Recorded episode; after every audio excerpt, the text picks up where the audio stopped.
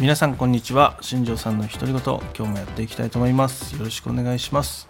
えー今日はね前回に引き続きちょっとヘナのねお話をしていこうかなと思ってます。えっ、とヘナにはね種類がありますよって話を、えー、と前回ねさせてもらいました。で今日はですねあの一般的にヘナっていうのがね、えーどういう施術で使われるのかっていう話をちょっとしていきたいと思います。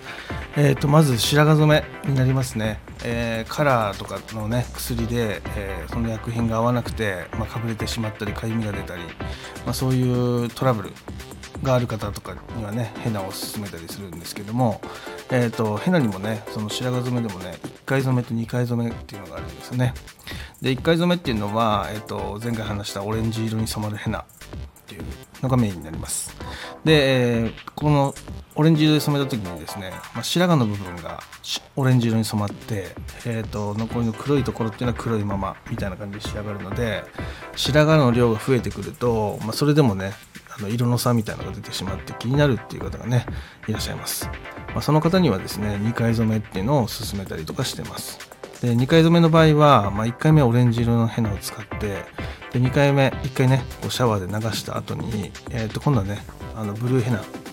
インディゴって言われてるものですね。インディゴヘナを、えー、と2回目塗布します。で、えー赤み要はオレンジみが出てるところに、えーブルー系のその緑みですね。そういうのを加えることで、えーオレンジ色が消えて、まあ、灰色っぽく染まるよっていうものになってますね、まあ、そうすると,、えー、と黒髪との同化っていうのがね、えー、1回染めよりも綺麗になじむので、えー白髪を気にされてる方には2回染めっていうのを提案したりしてます。でそうすることで、えー、と伸びてくるねその髪の毛に対してのその色の差っていうのもねそこまで気にならなかったりするのでそれを定期的に使って染めていくっていう方法がありますね、えーこの時にねその1回目のね赤いヘナオレンジ色に染まるヘナに関してはえー、と温めてあげるっていう処置を行います。塗った後にですね。で温めることで、えー、と白髪の染まりが早くなるっていう。だからレンジでねホットタオルとかを温めて巻きつけて時間を置くところもありますしあとは加温器って言ってね加温して温めるところもあります。私たちはねあのスチームっていうねあの湿熱って言われてるそのミスト状のねあったかい霧みたいなのをかけて、えーやっていきます、まあ、そうすることであのヘナがね乾燥せずにそのままその温められるので、えー染まりが早くなるっていう時点で使わせてもらってるような形になりますね。で家でやる時とかはねあのそのヘナ自体を溶いた後に、えーレンジでそのタオルをねチンしてもらって、えーあったかいタオルを巻きつけて置いてあげると、えー同じ湿熱の効果っていうのが得られるので、えー比較的早い時間で、え白髪が染まるっていうことができたりします。であとは、えっと、ヘナをねその粉状でヘナって存在してるんですけどそれをお湯で溶く時に、えっと、紅茶とかねあとほうじ茶とかねあの酸性の、えっと、液体で溶いてあげるとヘナの染まりがより良くなったりしますよっていうところで、えーホームヘナをする方家でヘナをする方には勧めたりしてます。で私たちのサロンでは、えっと、強酸性水っていうのを使って、えーくので、えー比較的ね酸素のその値が高い状態で塗れるっていうところで、まあ、他のお店よりは早く染まる方法として使わせてもらってます。で逆にですねあのインディゴヘナですね。インディゴっていうねあのインディゴの場合は、えー温めるわけではなく逆に、えっと冷やしていくっていう方法をとってます。でインディゴっていうのはねその温めるとねその水とそのインディゴがね分離しちゃうんですよね、まあなので、えー、と温めると染まりが逆に悪くなったりするので、えー、と冷やして冷えタオルですね。冷蔵庫で冷やしたタオルを巻いて逆に冷やしていくっていう方法をとってます。そうするとねかなり早く染まるので染め上がりが綺麗に仕上がるっていうね形になります温めてしまうと温めてしまったりもともと体温が高いと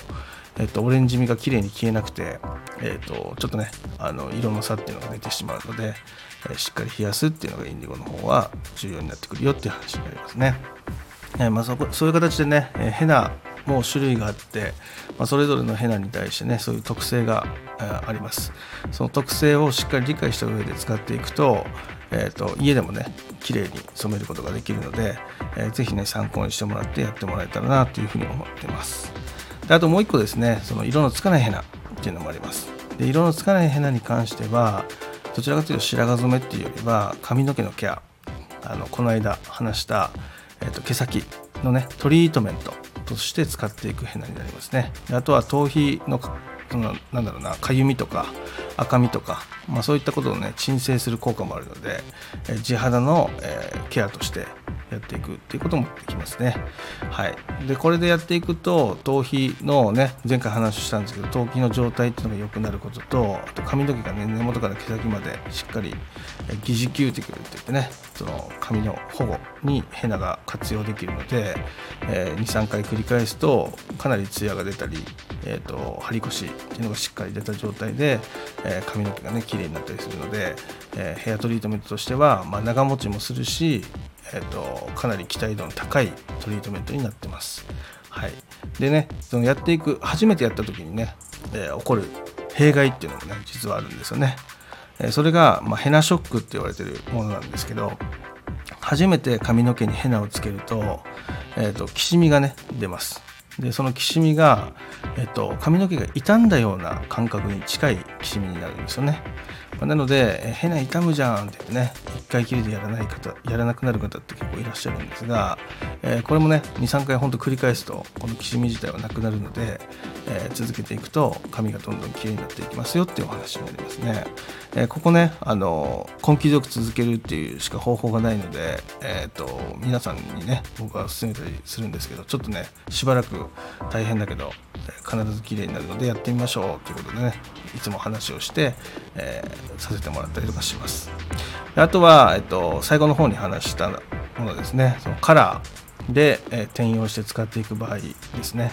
もともとは白髪染めのものです。えー、なので、えっと、色味っていうのがね、選べないのが変なの特徴なんですよね。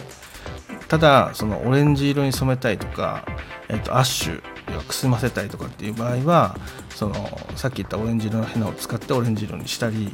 あとはインディゴを使って、え、アッシュっぽくくすませたりとかっていうのはね十分その操作はできるものになってるので、まあ、インナーカラーだったりハイライト入れてる方に対しては、えーと、カラーでね色を入れてしまうとどうしてもすぐ抜けちゃうんですよね。はい、なので色持ちの良さで考えると、まあ、そういう好きな色が、まあ、オレンジ系とかねそのアッシュ系であればヘナを転用してやってあげると色が長持ちしますよって話になります。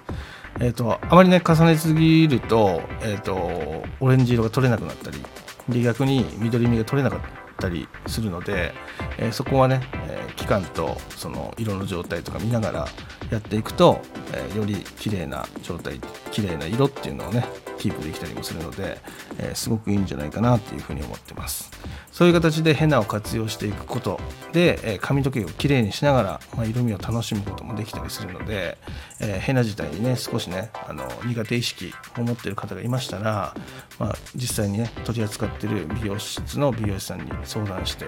えー、取り組んでいくといいんじゃないかなっていう話になりますね。はい。今日はね、この辺で失礼したいと思います。今日もね、最後まで聞いていただきありがとうございました。ではまた明日。バイバイ。